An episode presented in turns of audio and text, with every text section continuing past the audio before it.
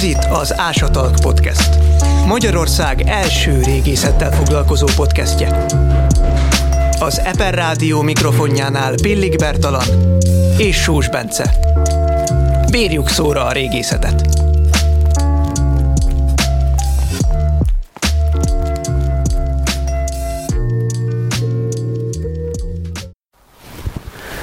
Köszöntünk mindenkit az Ásatalk Podcast harmadik évadának második részében.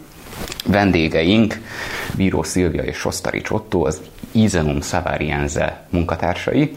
És igen, itt vagyunk szombathelyen, ez, a, ez, ez nekünk is új dolog, hogy, hogy az Eper Rádió stúdióján kívül veszünk feladást, de nagyon örülünk, hogy itt lehetünk, és nagyon szépen köszönjük, hogy elfogadták a meghívást, illetve ide jöhettünk.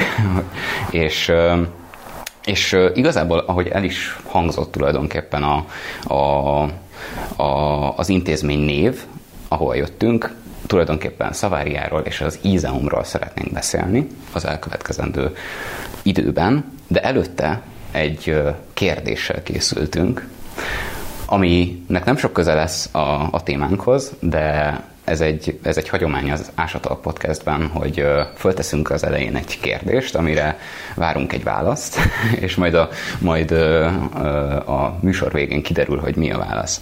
A kérdés pedig így hangzik, hogy a Lego Creator sorozatban megjelent egy Colosseum játékszett, és az lenne a kérdés, hogy hány elemből állhat ez a ez az építmény. Egy tippet várom. Ez most a legtöbb kockából építhető. Amíg még gondolkodunk, addig reflektálnék a bevezetőre, és mi köszönjük a fölkérést, és üdvözlünk mindenkit. Öm, 643. Jó. Egy másik tipp?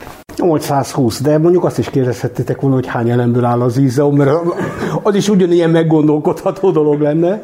Erre se tudnánk ennél pontosabb választ adni mindenre a legós történet. De az ízeum, az ízeum esetében viszont én, én meg abszolút nem tudnék erre, erre egy, egy magabiztos választ adni, és ezért a, a műsor végén nem lenne egy ilyen feloldása ennek a problémának. Úgyhogy. De, de um, Berci, te mit mondasz? 8000-et mondok. 8000-et. Talán. Jó, jó, jó. Hogyha jól emlékszem. Jó, ez majd, a, majd az adás végén kiderül. De térjünk vissza a, a, a, az igazi témához, a szaváriához és az ízenumhoz, és uh, igazából kezdjük azzal, hogy uh, szaváriáról mit kell tudni, mi a története ennek a római kori településnek. Igazából szerintem kezdjünk időrendben, hogy honnan indul ez az egész Szavária történet, hogy hogyan kerül ide egy római település, és mikor. Akkor kezdjem én. Jó. Hát amit tudunk, ugye legkorábban ez a feliratokból, illetve a Szavária város elnevezéséből, hivatalos elnevezéséből derül ki, hogy Claudius császár alapítja. Ez egy római kori kolónia, ami azt jelenti, hogy de facto ez egy mini Róma abban a pillanatban, amikor létrehozzák, tehát az összes olyan közintézménnyel és összes olyan vallási, közigazgatási vonatkozásban gyakorlatilag és jogi természetesen persze. vonatkozásban meg, megfelelnie kell, mint maga Róma város. Az első lakóit azt tudjuk, hogy leszerelt legiós katonák voltak, veteránok. A pontos keltezéséről, hogy ez pontosan mikor indul, erre pont mikor, hát ez egy ilyen 25 most már lassan 30 éve előkerült útá, vagy mérföldkő töredék ad egy kicsi közelebbit. Pont az Otto főteres ásatásán került elő egy olyan mérföldkő, amit most igazából neked kéne elmondani, mert a te ásatásod volt. Hát tradicionálisan ugye 50 körülre teszik. Tehát volt régen... Krisztus után 50. Évvel, igen, jó pár évvel ezelőtt, vagy jó pár évtizeddel ezelőtt ez a 43 körüli dátum lebegett. Aztán ez egy picit későbbre csúszott főként ugye Tóth Endre kutatásai nyomán. Tehát magyarán ennek a településnek, vagy hát a megszállásból polgári közigazgatásba való átmenetre úgy tűnik, hogy tovább, korábban nem nagyon volt lehetőség mindez az 50. És, és hát ugye régóta várunk már arra, arra a csodára, hogy, hogy valóban előkerül egy olyan jellegű lelet, amely ezt egyértelműen ö, ö, megadja. Hát nekünk egy negyed, vagy harmad, vagy nyolcad leletünk van e tekintetben egy mérföldkő, ami, amiről most nem kezdek el, de nagyjából abban azért közmegegyezés van, hogy ez egy alapításkori ö, ö, ö, valami, mindenképpen Pannonia legkorábbi mérföldköve, és természetesen ugye mindenki ott törik el, ahol, ahol a legfontosabb lenne.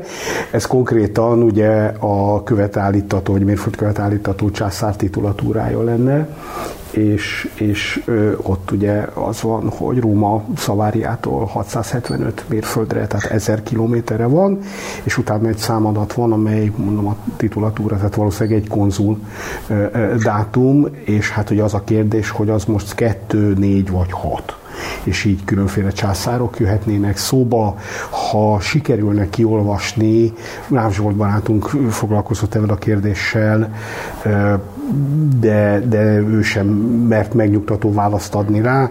Ha, ha, ha valóban így lenne, akkor tényleg ez az 50 körüli alapítás meg, megerősítés nyerne. Mi ez a titulatúra?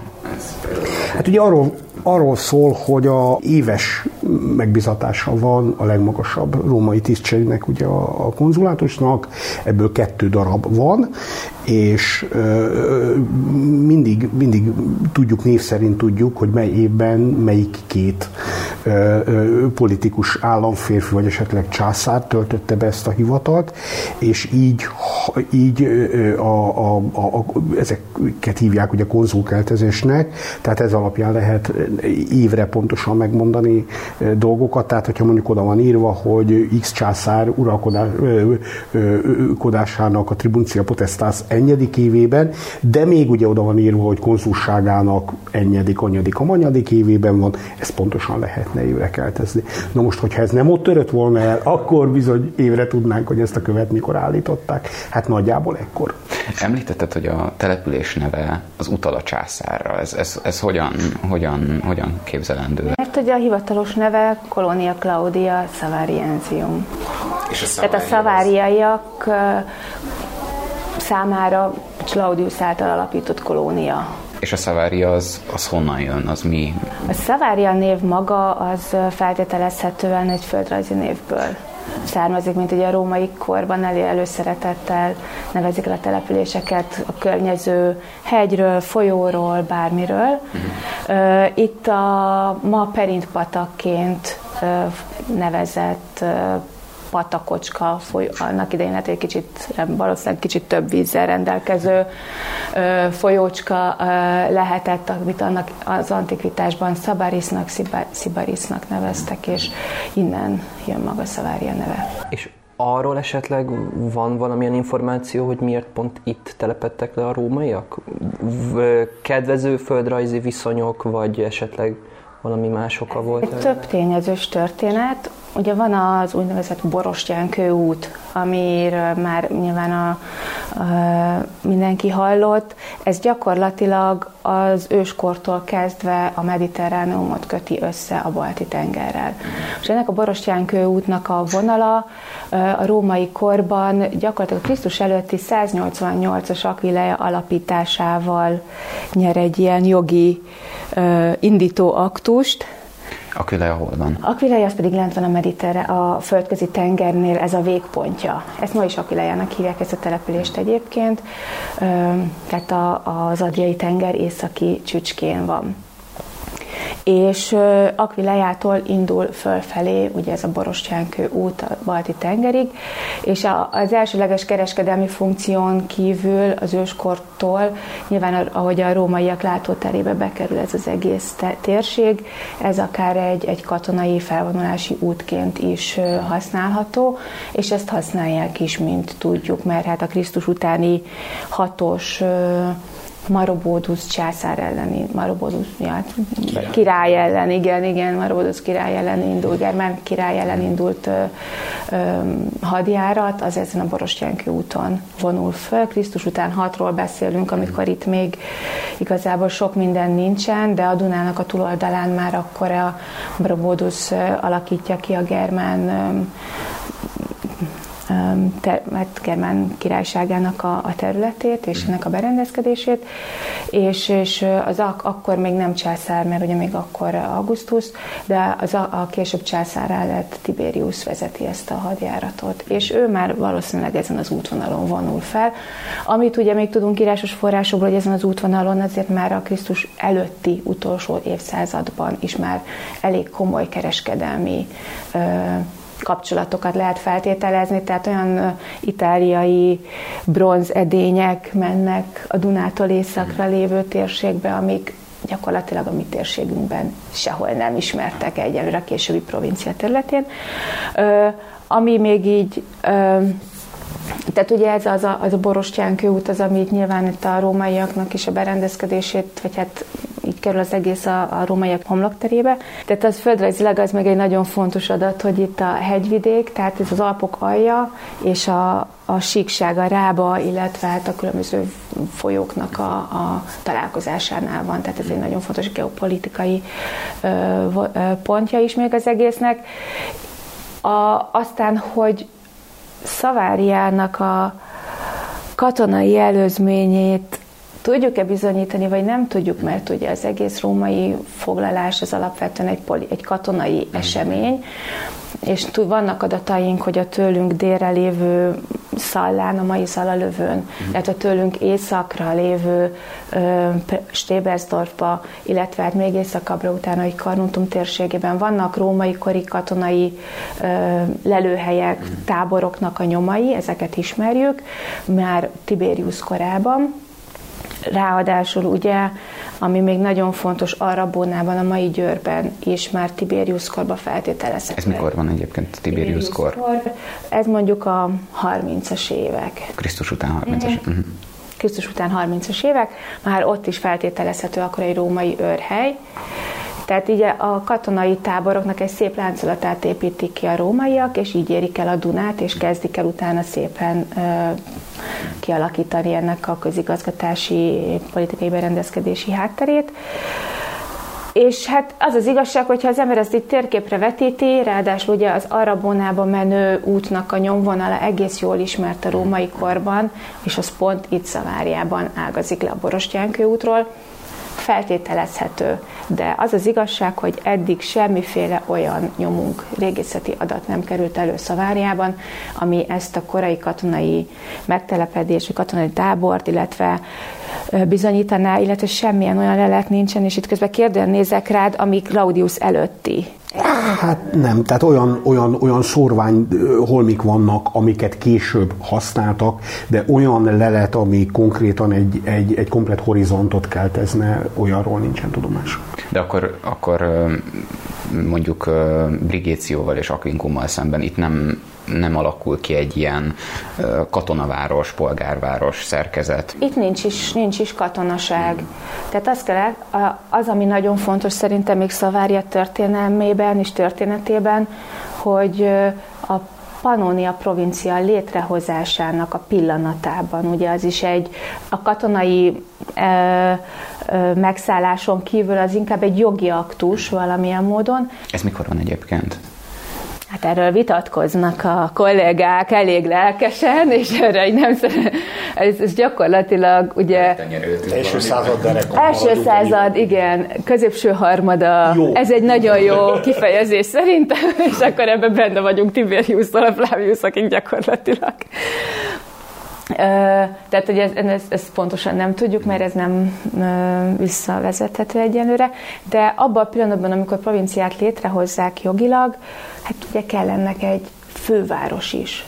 Uh-huh. És, eb, és az első század közepén az összes lelőhely, az, ami később városi rangot kaphatott, mind-mind katonai település. Tehát mindenhol katonai táborok vannak, úgyhogy az, azok, azok inkább ugye a, fenntartásban ö, jeleskednek, és Szavária létrehozása gyakorlatilag részben ezzel is összekapcsolható, hogy ő a legkorábbi római kolónia, római város itt az egész provinciában. Tehát magyarán arról van szó, hogy kicsit, hogy a, a római jogszemlélet értelmében valami vagy katonai igazgatás alatt áll, vagy civil igazgatás alatt áll. Ahhoz, hogy egy provincia létrejöhessen, tehát az feltételezi, hogy egy valamilyen fajta polgári közigazgatás van bevezetve, és ehhez minimum egy ö, ö, ö, ön, önkormányzattal, önkormányzattal rendelkező teljes jogú római polgárok közösségének kell lenni. Ugyan vannak Például ott van Skarmancia, aminek van egy szerves fejlődés eredményeképpen már egy Tiberius kortól megindult polgári települése, de ezt így kifejezetten városnak, vagy, vagy önkormányzattal rendelkező városnak nem mernénk nevezni, és hát ugye egyértelmű az, hogy, hogy akkor, akkor, akkor mesterségesen létre kell hozni. Tehát az alapított kolóniák mindig valamilyen gesztusból, valamilyen politikai szándékkal jönnek létre. Szaváriát meg, vagy Szkarmanciát meghagyták a maga természetes fejlődésében, mert hogy ott már ugye magát magától elindult ez a fajta. Szkarmácia hol van? És, hát ez Borostán úttól ide 60 kilométerrel északra a mai Sopron területén helyezkedik el. És, és akkor Szavári esetében volt egy ilyen politikai cél, hogy, hogy létrehozzák a várost? Vagy... Igen, tehát ez, egyszer létre kell hozni a polgári közigazgatást. Tehát valahogy úgy kell elképzelni, hogy, hogy úgy azt mondják, hogy gyerekek, várost ide holnap, és, és hát valami hasonló elindul. És akkor itt nem is lehet tudni, a régészet nem nagyon tudja, hogy itt volt-e előzménye a, a, ennek a római településnek.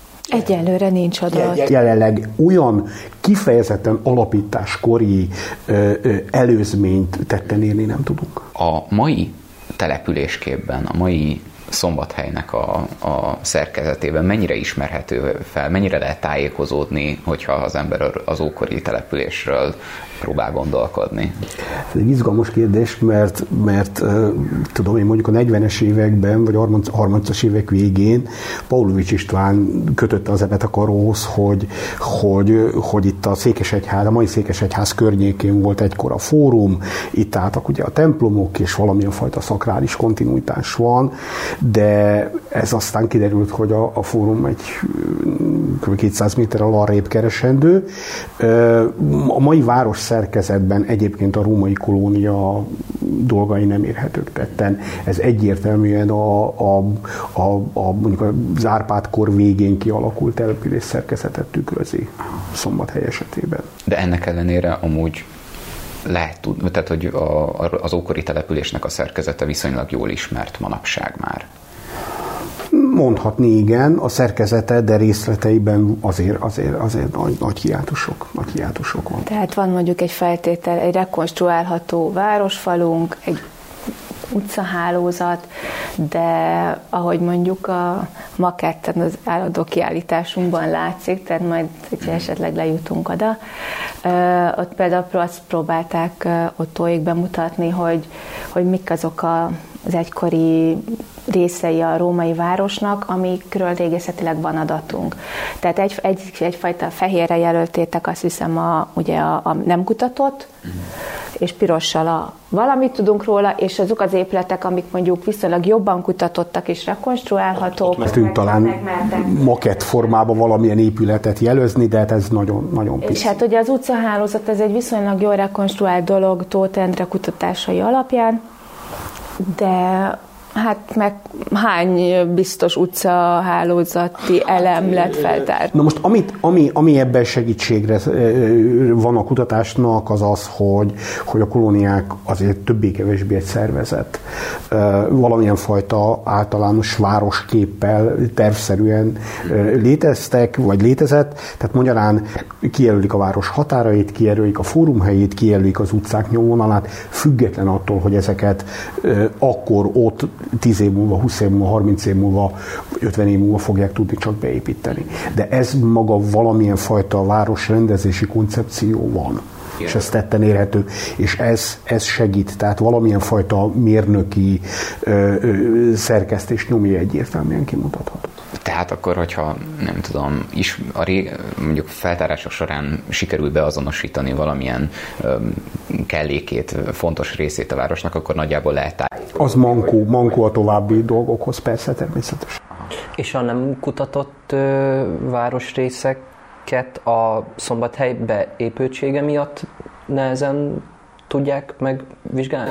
Nagy részt, igen, igen. igen. Tehát azért a mai szombathely belvárosa alatt van nagyjából az egykori kolónia falak körbevett része, úgyhogy itt tényleg akkor volt kutatás szerintem az elmúlt nem is tudom, de száz évbe körülbelül igen, hogyha valahol valahol ez szükségessé tett. Hát a tavalyi novemberi konferenciánk valójában erről szólt, hogy, hogy, hogy a városi régészet az ennek egy ilyen speciálisága. Egy működő városban hogyan, miképpen lehet egyáltalán római települést vizsgálni, kutatni. És mi, mik voltak a nagy tanulságai ennek a... Hát, hogy nehezen. és hogy csekély kivételtől eltekintve a régészet az építőipar függvényében tud csak. Ez alól természetesen az ízava kivétel. Erre később majd rátérhetünk, igen. De akkor, akkor, akkor csak egy ilyen gondolatkísérletképpen, mi lenne az a, az a, az a terület szombathelyen belül, tehát az ókori szaváriából, amit, amit így, amit ha lehetne kívánni, akkor így nagyon szívesen ö, ö, kutatnátok ásatással, vagy kutatnák ásatással. Pont nemrég beszéltünk arról, hogy, hogy hát azért a fórumnak a, a pontos azonosítása az egy, az egy nagyon fontos eleme lenne az egésznek, és ez látványos eredményeket lehetne produkálni, de hát annak a nagy része igazából beépített terület. De a fórum miért lenne fontos? Hát ez a város központja. Az a, az a városnak a, van néhány olyan, olyan, olyan régebről származó építészeti emlék, kőfaragvány építészeti tagozat, ami, ami olyan nagyszabású épületeket tételez fel, hogy, hogy azokat úgy érdemes lenne úgy. Tehát én azért mindig mondogattam, hogy ezért mondjuk, mondjuk azért függet attól, hogy most mi ássuk, nem ássuk, nem tudom én mi, de azért mondjuk a kapitolmi lépcsőjén azért szeretnék állni még egyszer, de ugyanez vonatkozik mondjuk a Császár Kultuszközpontra, ami a városon kívül helyezkedik el, meg egyéb középületekre, de, de talán, talán egy halom ipari létesítményre, a temetők közül. Nagyon kevés temetkezés. Vagy a vízvezeték, amit beszéltünk. Például, amiről beszéltünk, hogy, hogy a városon kívüli szakasz, a vízfoglalása megvan, a városon kívüli szakasza nagyon klasszul nyomon követhető, ráfordul a városra, és akkor onnantól kezdve radír. Tehát, hogy nem, nem, nem, nem, nem tudjuk tetten érni. Tehát van egy-két ilyen. Hol van a vízfoglalás egyébként? Vagy egyébként hogy mit lehet tudni erről? Hogy mit jelent az, hogy vízfoglalás? És...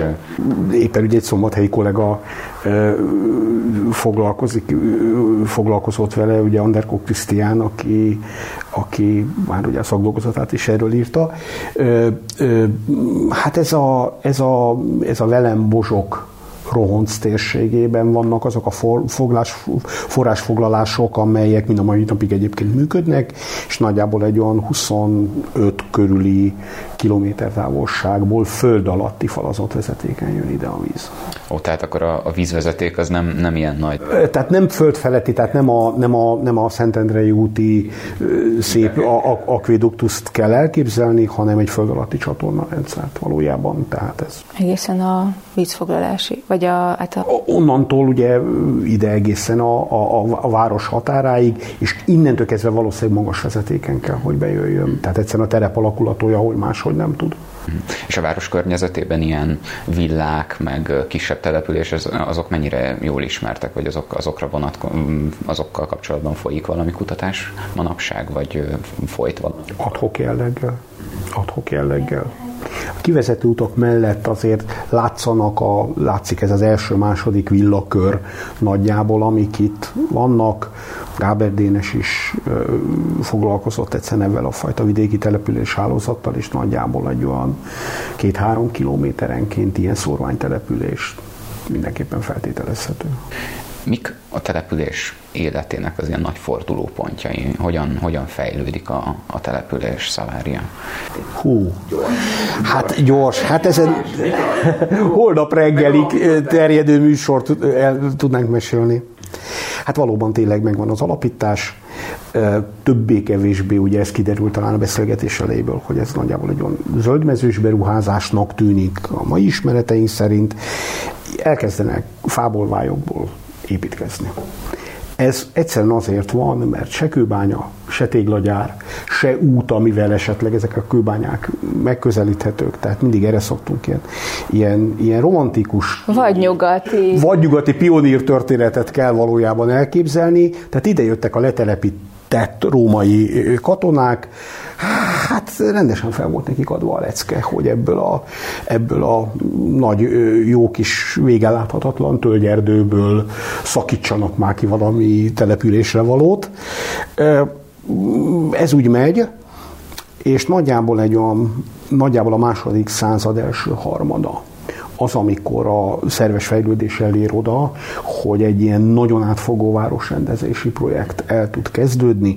Ez azt jelenti, hogy hogy, hogy, hogy fából kőházak lesznek, váltanak, hogy, hogy burkolt utak lesznek, lesz vízvezeték, lesz csatornázás, tehát mindaz a, mindaz a dolog, amit mondjuk a római közműven, közműnek tart, és mindazok a dolgok, amik egy tisztességes, mondjuk Észak-Itáliából ide települt népességet ki lehetett vele elégíteni. Tehát ez, ez azért egy muszáj kategória volt. Hogy otthon érezzék magukat, akik ide.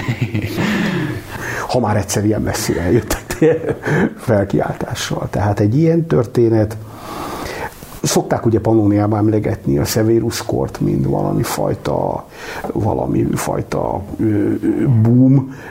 Itt ez a Limeszen általában igaz lehet, belső Pannoniában talán annyira nem, függetlenül attól, hogy a izom esetén itt ki lehetett ezt egyértelműen mutatni, a harmadik század Pannoniában annak ellenére, hogy Pannonia adja a császárokat, annak ellenére már, már, már nem a top, már nem a top, és akkor, ami, ami még egy izgalmas történet itt Szavári esetében, tényleg fővonalaiban, az a negyedik század,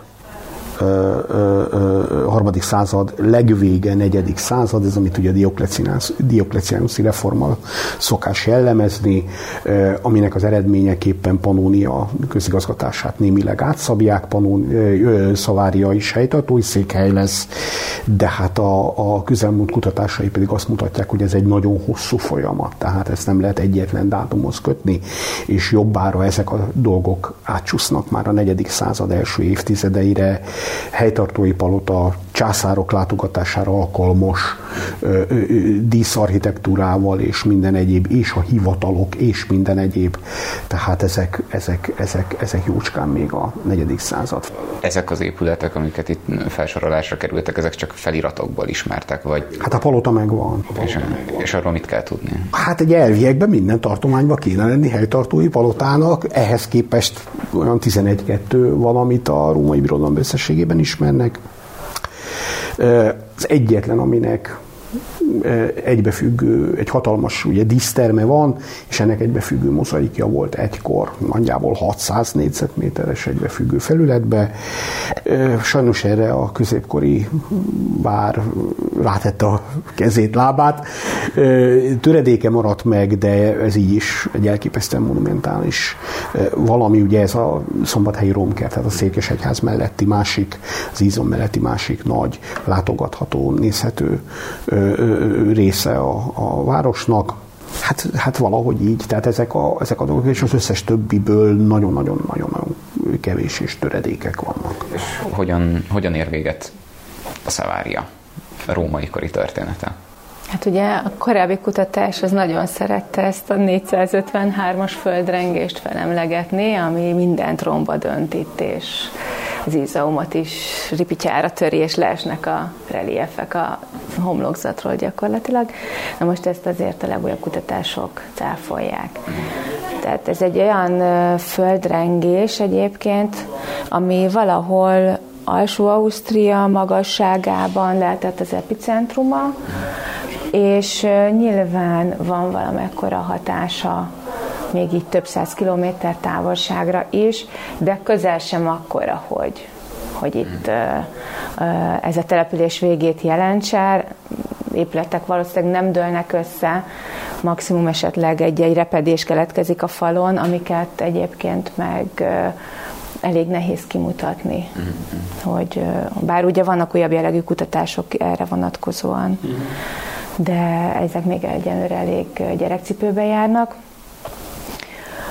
A vége igazából Ugye, hogy nincs vége. Hogy nincs vége, igen, igen pont, pont Otto fölteres ásatásának a, a legvégső periódusának a feldolgozása mutatta ki azt, hogy, hogy azért itt még a 4. század vége, 5. században, ha nem is olyan jellegű településsel kell számolni, mint korábban, de, de, de van élet. Igen, tehát arról van szó, hogy, hogy ugye a, a, itt valamikor az 5. század elején ö, elindul egy, egy merjük azért kimondani tömeges elvándorlás itt Panóniából, ugye a keleti felét Panóniának 433-mal szokás ugye a felhagyását keltezni, de addigra már a sorozatos barbártámadása következtében nyilvánvaló itt komoly népesség hagyja el a területet. Szavári esetében tudjuk, hogy Szaváriában, Szaváriában vértanúságot szenvedett Quirinus püspök relikviái valamikor 404-406 körül már Rómában vannak, tehát ezt nyilvánvalóan a helyiek menekítik el, de van jócskán itt maradt népesség.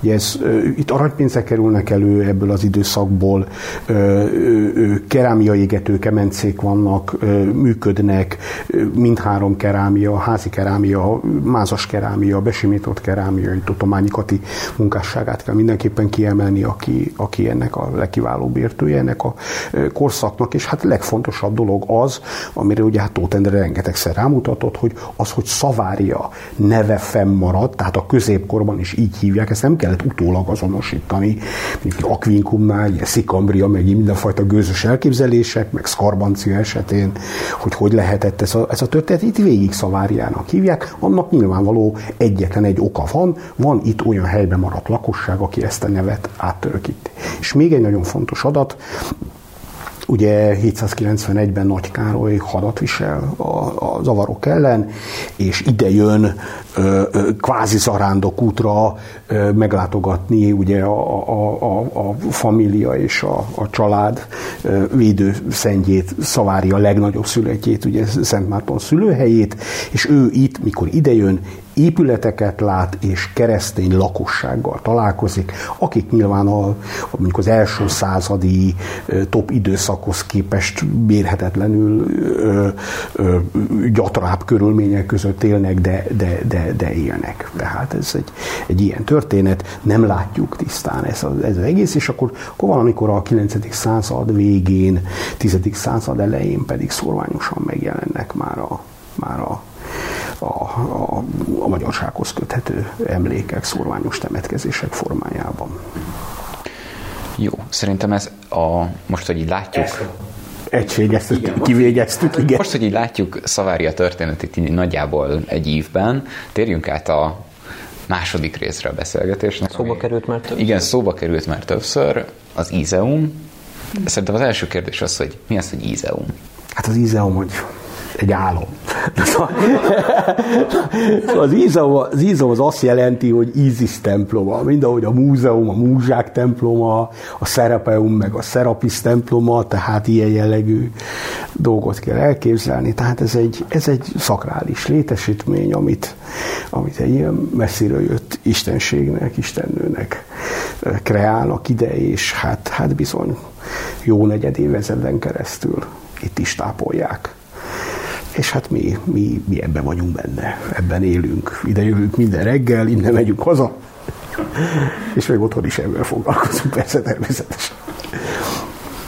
Hát ez az izom. Hogy került elő? Hát ez egy kaland. Sok kalandok egyike. Tehát ar- arról tudni kell, hogy a legkorábbi emlékek azok a 16. századból már ismertek voltak. Tehát véletlenszerűen az egyik, a Izon főhamlokzatának egyik márványdombor műve már ekkor be van falazva a középkori várfalába. Ezt leírják, többen is, Clusius, aki ezt elmeséli leginkább.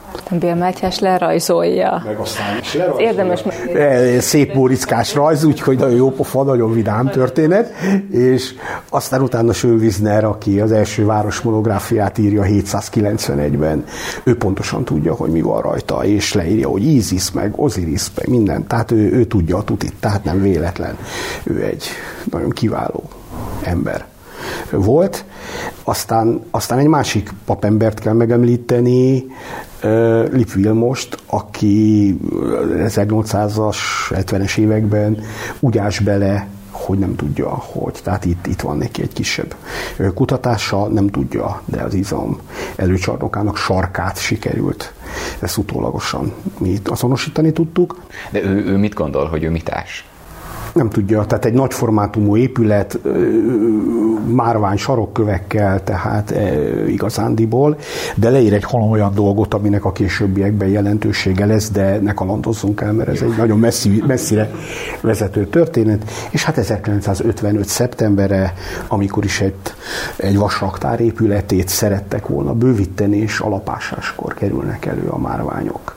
Megint csak kalandos történet, de az info eljut oda, hova el, kell, hogy, el kellett, hogy jusson, és, és Szentlélekiti Haméra frissen kinevezett Veszprémi múzeumigazgató jelenik meg, kezdi el az ásatást, és pillanatok alatt világhír, meg, meg, meg, meg figyelem középpontja, és minden egyéb, ami, ami ennek a leletnek a súlyát mutatja, meg, meg azt, hogy ezt nagyon akkoriban, pedig a legsötétebb 50-es évekről van szó, ezt elképesztően jól menedzselték ezt abban az időszakban. Tehát akkor sikerült sikerült megakadályozni, hogy itt egy vasraktár épüljön föl. Pontosan. És, és évekig tartó ásatási ásatás követ. Számunkra elképzelhetetlen mennyiségű pénzből. Olyan szinten, hogy valószínűleg részben a te- városrendezési tervet is alakítanak, módosítanak ennek érdekében, és, és gyakorlatilag a Szentléleki kutatásai, ami ugye nem érint nem tudott mindenre kiterjedni, tehát az, amit most izom területeként látunk, ő nem látott mindent, de, de olyan alapvető információkat ö, sikerült neki felszínre hozni és összerakni az egészet, hogy, ö, hogy aztán akkor egyik legnagyobb építész professzora, Hajnóci Gyula volt az, aki, akinek a segítségével aztán egy műemléki homlokzat helyreállítás révén gyakorlatilag mennyi, majdnem 30 évig látogatható volt, és bemutató helyként működött ez a, ez a terület.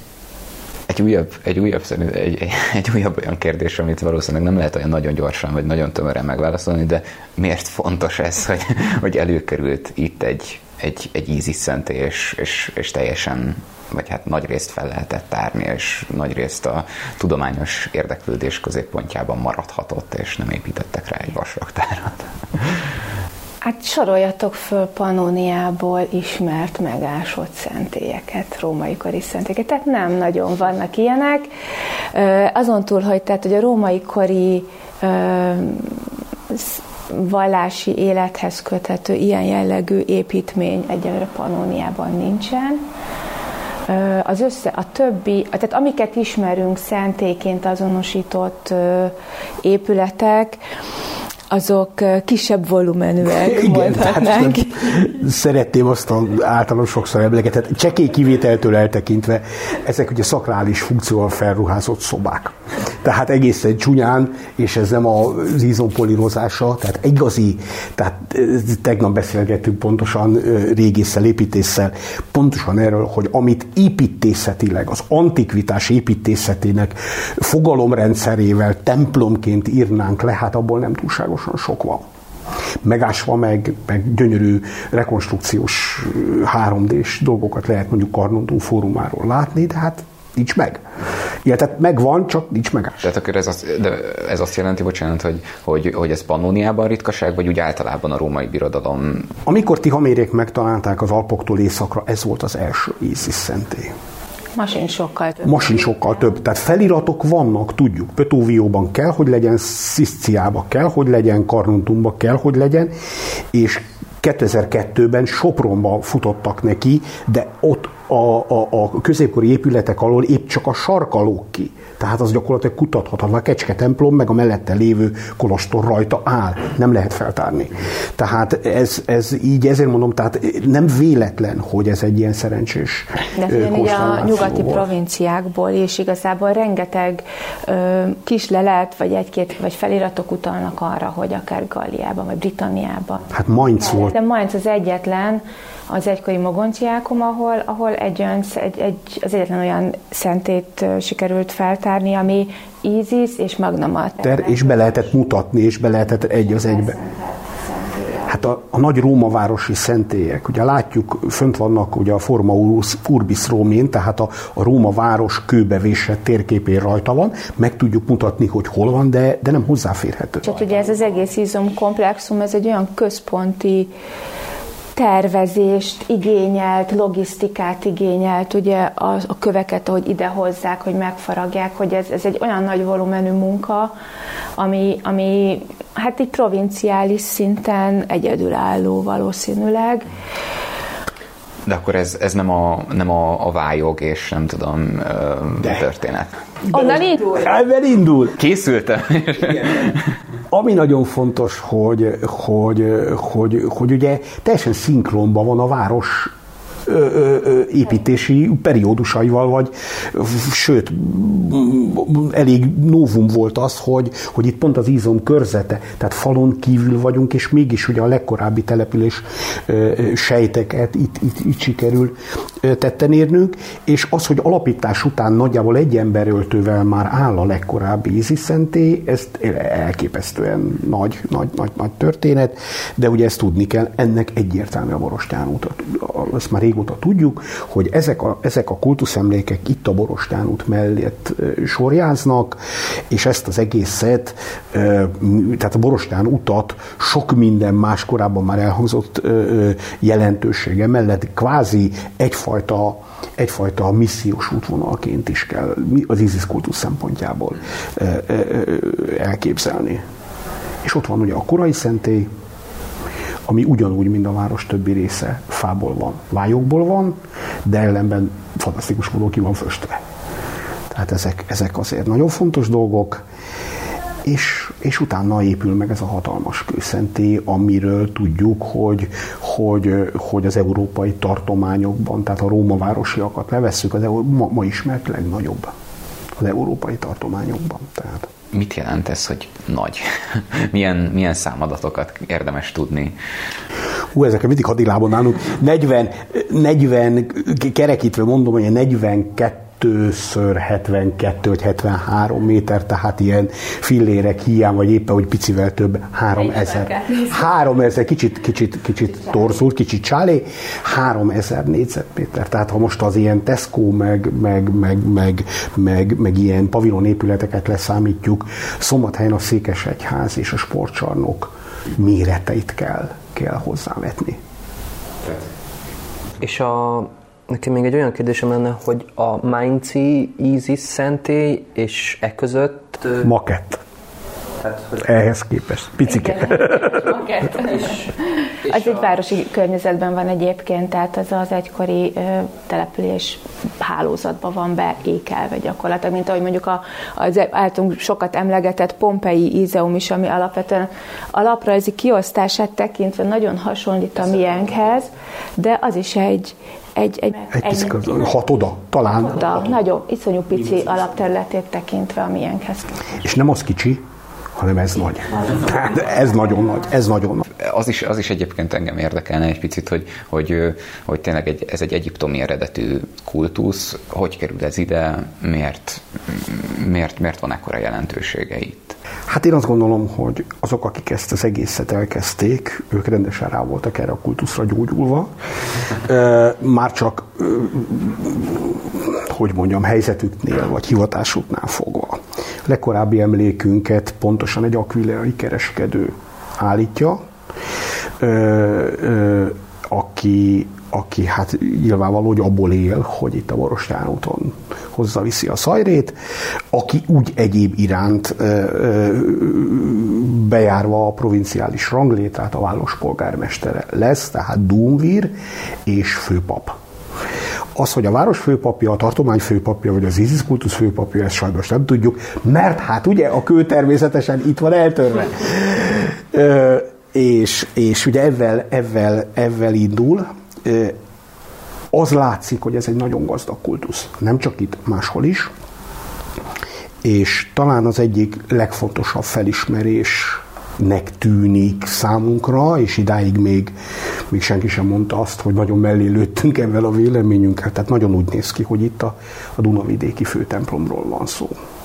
Tehát ez a méretű templom láthatóan mind a megépítése, mind a fenntartása, tehát ha csak azt a papi asszisztenciát, ami itt egy, egy tisztességes kultusztevékenységhez tartozik.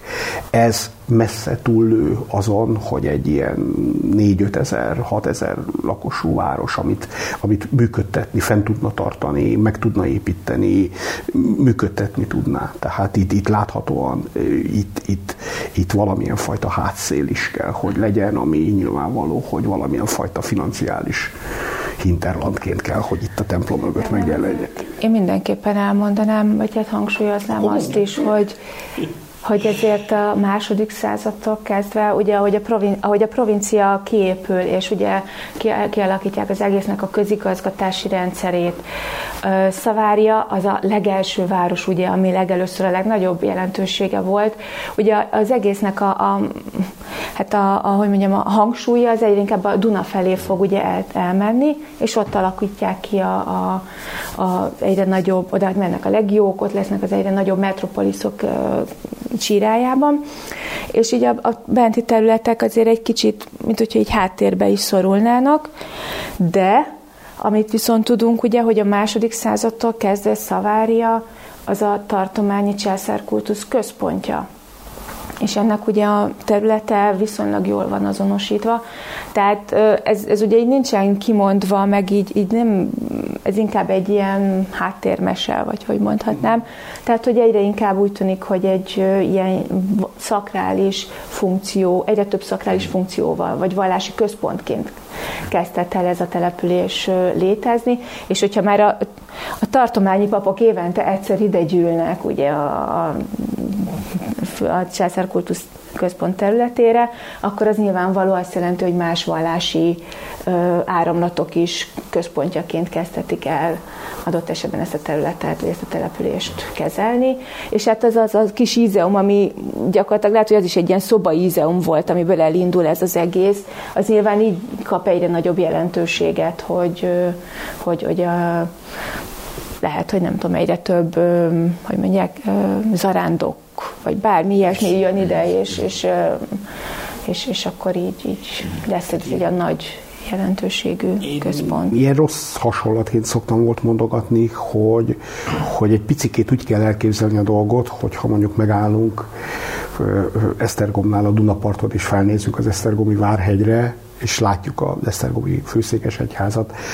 Ugye az, az nyilvánvaló, hogy nem Esztergom város temploma, hanem a Magyar Keresztény Egyház főtemplomáról van szó, és nem véletlenül akkora, amekkora. És nyilvánvaló, hogy valami hasonló dolgot lehet leginkább talán itt az ízom kapcsán elképzelni, hogy itt, hogy itt, hogy itt ez a dolog ennek a, ennek a kiemelt helyzetének és súlyának van, nem pedig a, nem pedig a szaváriai íziákus közösség számára készült csak Úgyhogy ez egy, ez egy, ez egy, ilyen, egy ilyen történet valójában. Tehát, és itt a környezetében ott vannak azok a több pici, apró szakrális létesítményből kettőt tudunk azonosítani, ezt a Jupiter Dolihinus templomot, illetve Jupiter Depulzornak a templomát, de több olyan szakrális emlék kerül elő, ami alapján úgy tűnik, hogy itt az izommal szemben további ilyen építményekkel kell számolni ez a császárkultusz központ, ezt, ezt hogy kell elképzelni, vagy erről mit lehet tudni manapság? Hát ezt Tóth Endre foglalta össze, talán legutóbbit a szaváriait. Ugye a császárkultusz nem tudom, erről is egy kicsit mm, mesélni. Igen, igen, igen, mert, mert a, a, a abszolút kívülálló. Jó, jó oké, okay, bocsánat, csak vannak olyan fogalmak, amik itt nekünk tök evidens, ez egy teljesen ez a szakbarbárok vagyunk néha, azt hiszem. Tehát ugye a, a, gyakorlatilag a principátus korától, tehát Augustus korától kezdve a császárok ö, szeretnek előbb-utóbb Istedé válni. Igen, igen, igen. Ez, a, ez, ez, ez már ugye a század közepére már olyan szintre fokozódik, hogy akkor már parodizálják ezt az istenné.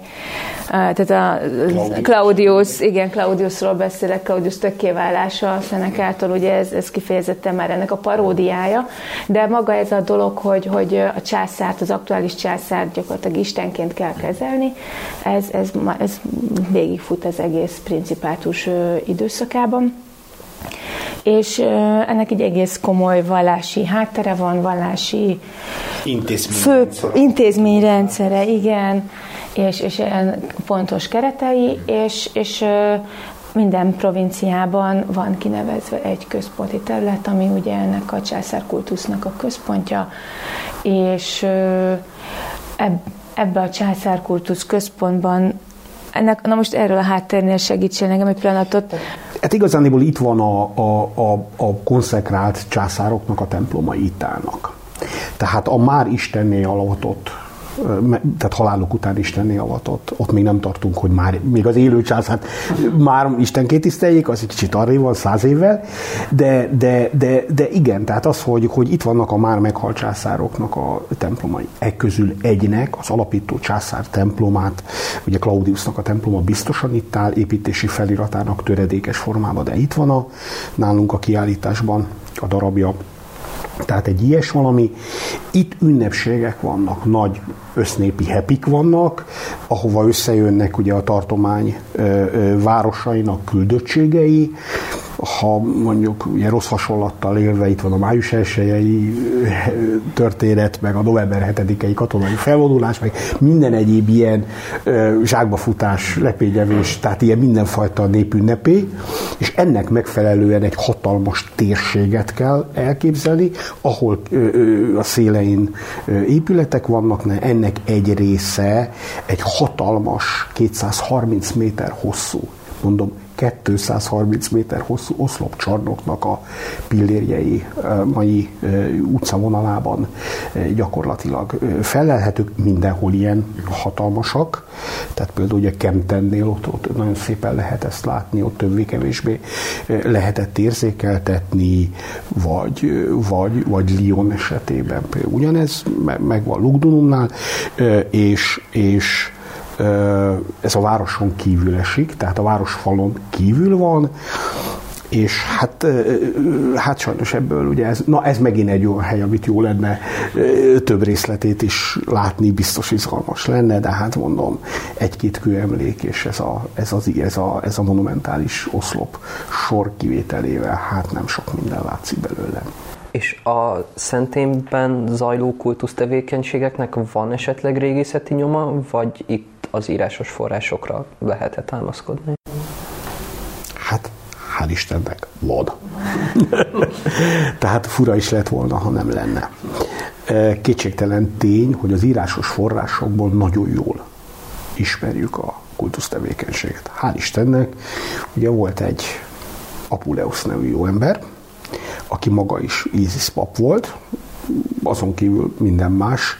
Kis hiány még akasztott ember is volt, de ugye perbe fogták, és halálos, ha, halálbüntetéssel fenyegetett perbe fogták.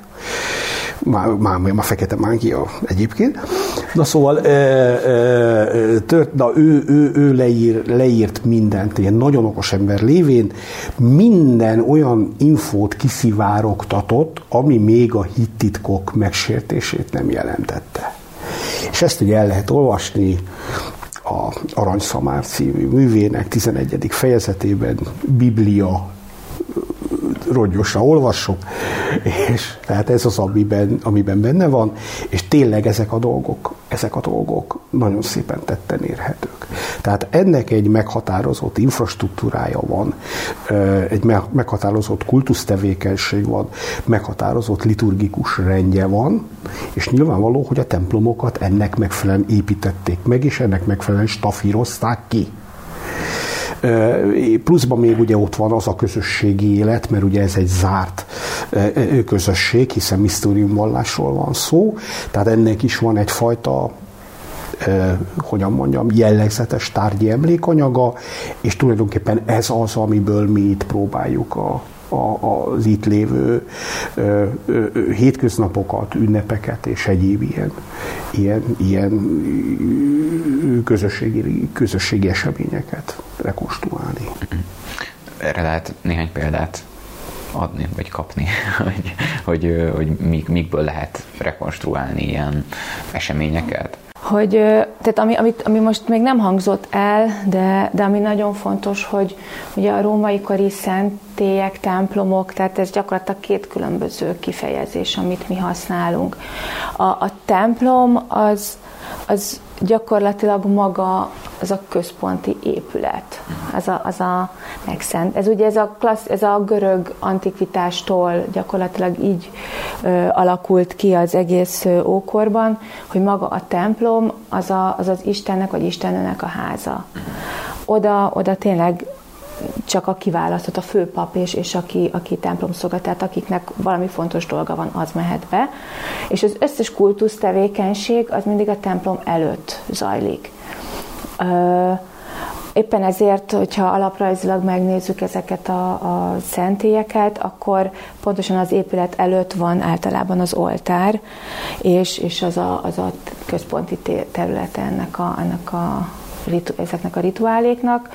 Amit itt, a, ugye ez az Izeumban is ugyanígy megvan, ami, amit még itt nálunk az Izeumban így építészetileg mindenképpen ez, ez be tudunk kapcsolni, az az udvarnak a déli oldalán feltárt kút, ami a kút ugye az Isis kultuszban, mint a víz, annak egy nagyon központi szerepe van, mert hogy nem, a, nem, is, nem is a víznek, hanem a, a víznek, ami a Nílust jelképezi és ugye az egyiptomi, Egyiptomból származó egyiptomi jellegeket mutató vallásban, ugye mindenben, Egyiptomban a hétköznapi életben a Nílus a, a központi elem, és, és ugye a kút az mindenképpen még így régészetileg, és ezen túl pedig a, a tárgyi emlékanyag amiből egyre többet sikerül azonosítani. Lehet az egy ö, szertartáshoz használt füstölőtál, amiben csak a, a tömjént, vagy bármilyen illatanyagot füstöltek el.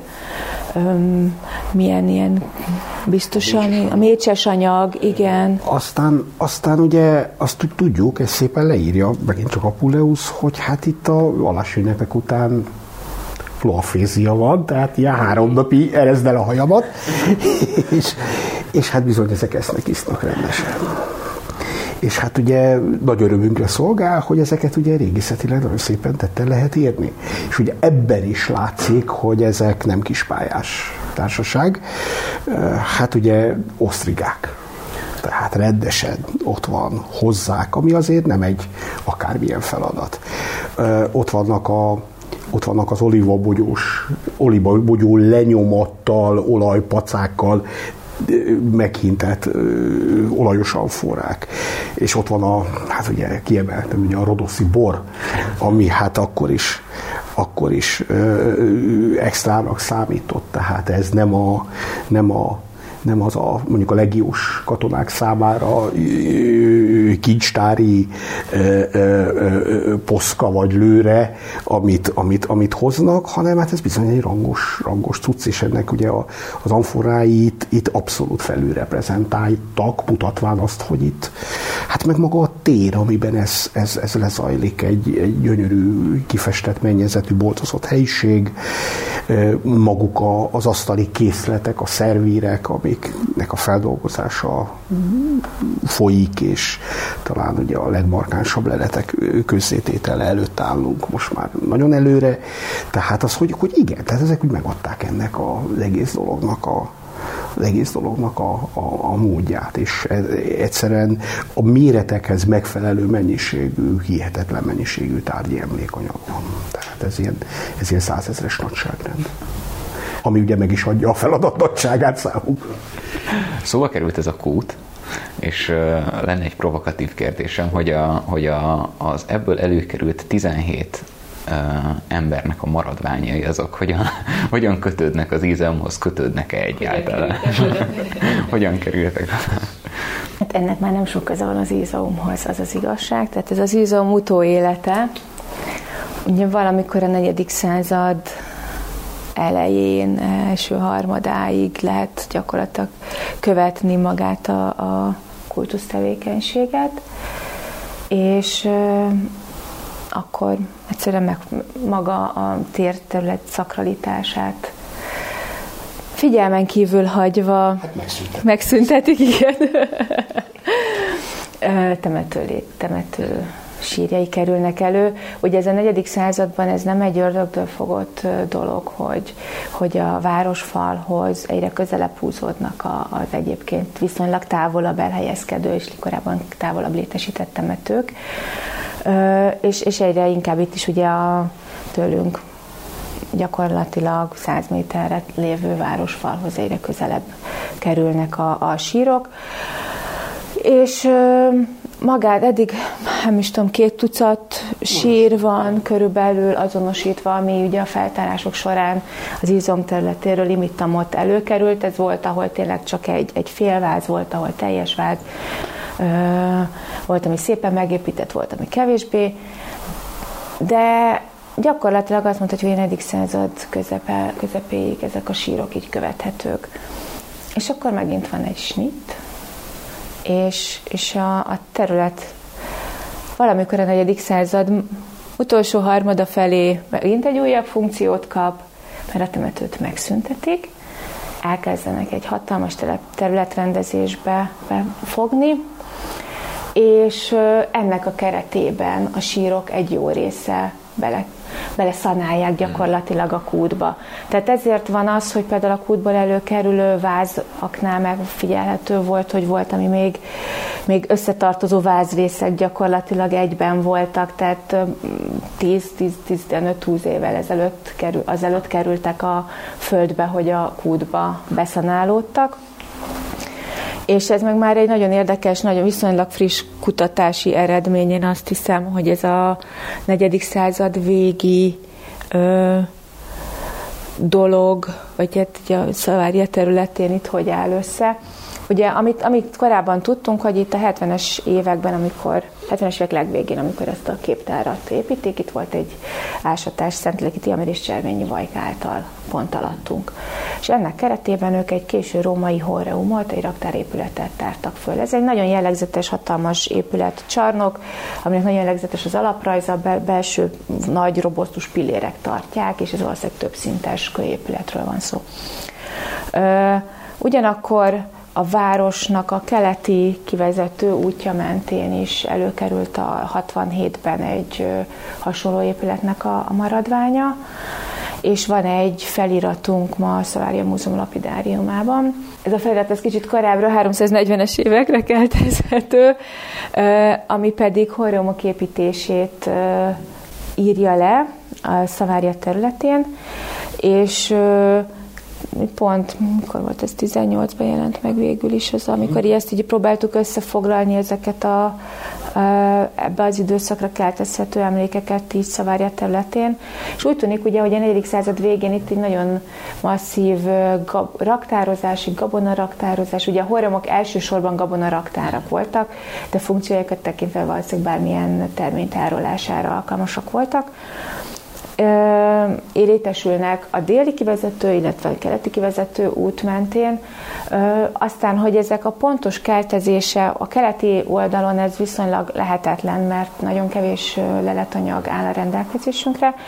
Itt a mi épületünk alattinak a feldolgozása még folyamatban van, tehát itt is azért a finom kronológia még változhat majd valamikor, de nagyon úgy néz ki, hogy ezeknek az építése összekapcsolható lehetne a 378-as Valentinianus látogatással. Tehát egyértelmű az épületben, miután az Izeumban lebontott faragványok vannak beépítve, tehát ezek így egymást ö, ö, próbálják keltezni. És ugye ez egy, ez egy elég híres történet, hogy, hogy a háború folyamán ugye Valentinus idejön, és, és, és próbál itt átterelni. És nagy valószínűséggel ugye tervezik a, a, ez abszolút hipotézis. A, a dolog az, az, az, az egyértelmű, de az, hogy, hogy, hogy a, a csapatok áttereltetésére próbálnak felkészülni, amit aztán ugye a hirtelen gyors ö, békekötési hajlandóság ö, vagy függeszt fel, vagy tesz, tesz szükségtelenni, amikor is ugye a császár elmegy, és Brigécióba szegényt ugye megüti a guta, de egyet tudunk, hogy nyilvánvaló, hogy tervezett volt. Ezt ugye Ammianus Marcellus leírja, hogy az expedíciós hadsereget át kellett vala, vagy át szándékoztak valahol teleltetni. És, és nyilvánvaló, hogy a sok éhes szájat valahol etetni kell, erre a horreumok a leginkább alkalmasak, és de mondom, nagyon, nagyon erőteljesen hipotetikus, de, de igazándiból eddig semmi jobb ötlet nem jutott az eszükbe, hogy ez a nagy planírozás, hogy itt még a temetőt is nagyon-nagyon gyorsan és, és, és lehetőség szerint, hogy a nyom nélkül el kell tüntetni, ez esetleg feltételezi azt, hogy azért készítenek egy nagy egybefüggő placot, hogy ide a, a, a nagyobb csapategységeknek a, a, a, a téli elszállásolására megteremtsék a feltételeket. De mondom, ez, ez, ez, ez, ez nem több hipotézisné, de te kétségtelen a horreum van, a horreumot használják ebben az időszakban, és, és, és, és az ízeum köveiből épül meg. Tehát ezt, ezt egyértelműen, egyértelműen látjuk. Tehát így, így is ebben ki is léptünk, és elkezdtünk abba a történetbe gondolkodni, hogy itt a, a kutatás nem áll meg az ízom határoló falainál, hanem hanem bizony ez egy, ez egy nagyon komoly vizsgálati történet, vagy, vagy, vagy, vagy kutatási főirány, hogy, hogy egyszerűen lássuk, minden korszakban, hogy ez az izom hogyan szervesül a város szövet egészébe. Lássuk azt, hogy funkcionálisan hogyan kötődik ezekbe a történetekbe, és, és mindenképpen párhuzamokat keressünk a város életének markáns, hát amire ugye rákérdeztél, a markáns fordulópontjai, és akár a kultusztörténet, akár az itt lévő, vagy a környező épületek történetében. Tehát ez egy ilyen izgalmas házi feladat még számunkra. Igen, igazából ez többek között ez az egyik apropója a beszélgetésünknek, hogy, hogy egy OTKA kutatási projekt indult, Bíró Szilvia vezetésével tavaly, és, és igazából tulajdonképpen ez, ez, ez egyik kérdésünk, hogy, hogy mik ennek a, a kutatásnak a céljai, mik a célkitűzések, milyen kérdések fogalmazódtak meg, amikor, amikor ez a pályázat megíródott. Én itt ugye azért azt az előzményt, azt végül is így a kutatás történetből egy nagyon fontos elem kimaradt, én azt hiszem eddig. Ez a 2001-2010 közötti kutatások, amiket Otto vezetett. Ugye... És Szilvi diákként így dolgozott.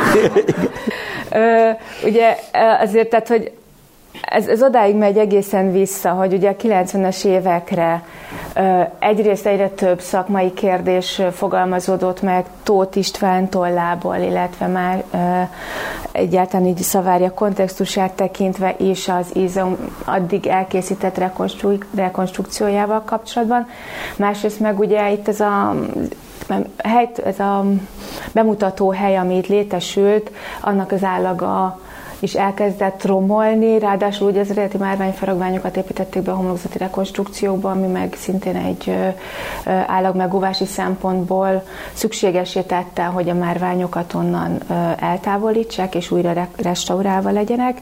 És ugye ez, ez egy ilyen több tényezős folyamat volt, amit aztán Otto vezetése és szorgalma, de tényleg, tehát nyilván addig, addig ment és addig járt, hogy itt újra el tudtak indulni a kutatások. És ez oda vezetett aztán, hogy először volt egy három éves hitelesítő ásatás, amikor tényleg az egy, olyan, az egy olyan azért fantasztikus időszak volt, én azt hiszem, mert akkor egyrészt tudtunk kérdeztünk, és akkor ott tudtunk szelvényt nyitni, ahol, ahol kérdés volt, hogy tényleg összecsatlakozik ez a két fal. Tényleg itt van egy, nem tudom, a kút is akkor került elő. Az egésznek ez az alaprajzi hálózata, ami, ami akkor, amit most látunk, meg amit azóta tudunk, az, az akkor állt össze. Akkor állt össze az is, hogy a korábbi kronológiai meghatározó besorolások, amiket Tihamér, uh, Fentlegi Tihamér meghatározott, azok nem feltétlenül állják meg úgy a helyüket. Ugye pont a korai ízeum előkerülése is erre. Tehát ez egy nagyon-nagyon mozgalmas, én azt hiszem, és egy nagyon-nagyon egy kicsit ilyen, ilyen kalandorság volt, igen. és ez oda vezetett aztán, hogy a várost sikerült Ottoéknak meggyőzni, és egy EU-s pályázat keretében ugye 2007-től végül is újraindultak a régészeti kutatások már ennek a nagy projektnek a keretében, és ez, ennek a projektnek a keretében aztán az a múzeumépület, amit most látunk, és ez a környezet, amit most látunk, az valósult meg. Ennek a közepe ugye ez az egy, egy, egyszer egyes makettja a, szent, a templomnak, és az azt körülvevő oszlopcsarnokban pedig ma a múzeumépülete a kiállításokkal látogatható. Ugye erre, erre ez gyakorlatilag 2010-ig voltak az ásatások, 11-ben megnyílt az első időszaki kiállítással, és 13-ban az állandóval, tehát itt a 2010-es évek első fele el, köz, körüli időszak az leginkább ezzel a múzeum létesítéssel és az ehhez fog, fog kapcsolódó munkákkal teltek el. Tehát itt ez Izom Szavarienzel régészeti műhely és tárház vagyunk. Tehát itt, itt ez egy két, két dolgot mutat. Egyrészt, hogy ez egy viszonylag ez egy, tehát ez egy kiállítóhely, múzeumi jellegzetességekkel, de ugye nem hivatalosan nem múzeumként funkcionáló dolog. Sajnos, bár most már ugye gyűjteményé avanzsálódtunk két évvel ezelőtt, de de tehát ez egy látogatható létesítmény, és amellett azért ez egy nagyon, szakma, nagyon komoly szakmai munka is folyik a háttérben, ami ugye kevésbé látványos, de egyrészt a, a tíz éves ásat, az ottóféle tíz éves ásatási leletanyag, illetve a még korábbi tihamé, szetleleki tihamér által anyagnak is a feldolgozása iszonyat mennyiségű leletanyagot hozott a felszínre, amiket azért leltározni, újraértelmezni, mindent újra előszedni, a rajzokat, mindent újra átnézni. Ez egy hatalmas feladat, és ha bár ugye kifelé ez úgy tűnt, hogy mintha nem sok minden történne, egyébként a színfalak mögött iszonyú sok minden történt az elmúlt tíz évben, és ez egy nagyon jó alapot teremtett ahhoz, hogy, hogy ennek megteremtsük azt a szakmai hátterét, amit, amit, amit aztán az OTKA pályázatban mi megpályáztunk. Nemzeti Kulturális Fejlesztési és Innovációs, Hivatal, és Innovációs Hivatal által támogatott fiatal kutatói pályázatban mi pozitív elbírálást kaptunk, ez, egy, ez, egy, ez gyakorlatilag minket is meglepett akkor, de borzasztóan örültünk, Ugye, amit még így háttérként és amire borzasztóan büszkék vagyunk, hogy egyedüli vidéki és egyedüli múzeumként kaptunk mi támogatást, ez azért egy elég nagy szóna, szó, és ez azt jelenti, hogy most azokat az alapokat, amiket mi lefektettünk, egy kicsit magasabb szintre tudjuk emelni. Be tudunk vonni építész, régész kollégát a munkába, aki újra, ő Timár Lőrinc lesz az eltéről, aki, aki újra eljön, és az újra az, az izom építészeti tagozatait, kölyemlékeit átnézi, és hát, próbáljuk újra értelmezni az egészet.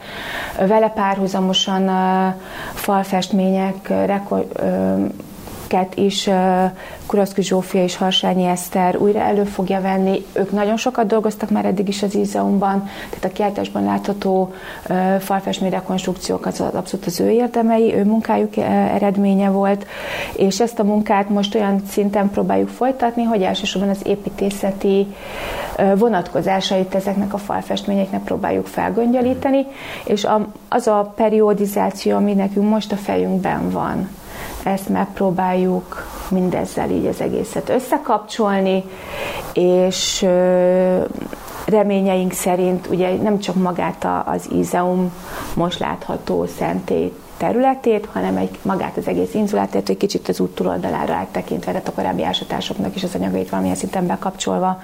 Egy kicsit egy ilyen szomba, Szavária déli városkapuja eléterében elterülő városnegyednek a fejlődését, építészeti képét, települési dinamikáját egy kicsit felgöngyölíteni. Hát ugye ez benne van a, a projekt címében, és talán ez egyik ilyen legfőbb hogy mondjam, a zsűrorok által kiemelt fegyvertény az volt, vagy hát talán erre izgultak a, a, a pénzosztók is rá, hogy, hogy azt érzékelték, hogy, hogy, hogy ez a vizsgálat nem fog a szentély falánál megrekedni, hanem, hanem, hanem egy olyan típusú kérdésfelvetés sor van felvázolva, amiről reményeink szerint ez a vizsgálat sor legalábbis egy részére majd választ fog tudni adni, és és én azt gondolom, hogy ilyen jellegű, tehát ahogy ma itt a beszélgetés során többi jellegen hangzott, hogy na ez így van, meg úgy van, meg, meg, meg, meg, meg milyen szerencsések vagyunk, meg jaj, de jó. Tehát az, hogy, hogy, hogy, hogy ez a dolog megint most kap egy olyan esélyt, hogy megint a, megint a rangjának és a súlyának megfelelő módon kezeljék. Tehát, hogy a dolog eljuthasson A-ból B-be, és tényleg egy egy nagyon fontos általános tanulság talán az, hogy, hogy amit Szentideki Tihamér fogalmazott meg, mert ő ugye még élt akkor, amikor már nem volt aktív, de még élt, amikor a mi munkánk elkezdődött itt. Erről legényes időszakra minden szülő is utalt. Első kapavágást ő tette meg annak igen, idején. Tehát ez egy ilyen látványos valami volt. És a Tihamér megfogalmazta azt, hogy, hogy, hogy tudomásul kell venni, hogy egy kutatás soha sincs befejezve. És ez, és ez, és ez most van az a pozitív példa, amikor úgy tűnik, hogy a, ezt nem csak a benne lévő emberek tudják, hanem a, a döntéshozók is figyelembe vették, és a pénzosztók is figyelembe vették. És gyakorlatilag az, hogy ez most megkezdődhetett a 16. század végén, folyt, így úgy belátották magukat a 18.-19. században, hogy a, a, a Tihamér időszaka, hogy 2001 és 10 között itt tudtunk lenni, és nem reked meg a, a magyar vidéki régészeti rögvalóság szintjén, hogy, hogy ez az ásatás lezárult felejtsel című történetből ki tudjunk lépni, ez, ez végül, is, végül is én azt gondolom, hogy hoz egy, vagy hordozhat egy ilyen típusú mindenki számára, tehát a külső, nem csak a, akik bent vannak és bent lesznek, meg berángattuk őket, vagy, vagy, vagy, vagy hát nagy, nagy, tehát egy hál' Istennek tényleg az a döbbenet, hogy itt mindenki, tehát amikor, amikor nem pénzről volt szó, is arról volt az, hogy, hogy itt, itt ezt szeretnek bennünket. Na és ez, ez bennünket, bennünket nagyon nagy örömmel tölt el. Segítenek, tehát több olyan kutató dolgozott itt korábban is, akik, tényleg most hadd ne holnapig lehetne sorolni ezeket az embereket. Tehát az, hogy én azt gondolom, hogy, hogy kecsegtet eredménnyel, és merjük remélni, hogy meg fogunk tudni ennek az elvárásnak felelni. Hát, hát, hát biztosan meg fogunk tudni felelni. Hát, olyan nincs, hogy nem fogunk. Jól van. Szerintem ez egy remek végszó egyelőre. Uh, Bíró Szilvia, a Sostari nagyon szépen köszönjük, hogy uh, felvehettük ezt az adást. Játékkérdés. Ú, igen. A Lego. Hány ezer darab van benne? 9036 darab. Azt a. Hát már majdnem mind az ízom. Ebb, ennyiből áll a, az, a, az a készlet.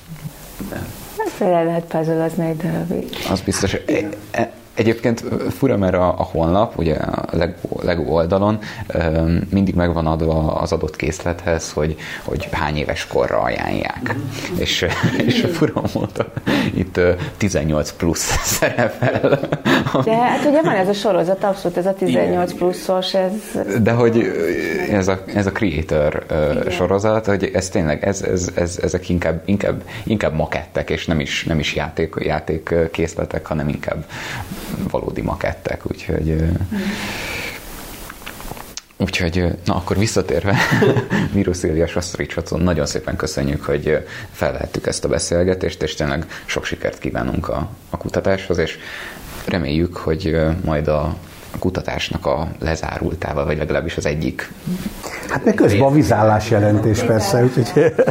Ezekről majd nagyon szívesen, nagyon szívesen beszámolnánk. Majd. Köszönjük szépen a megkeresést.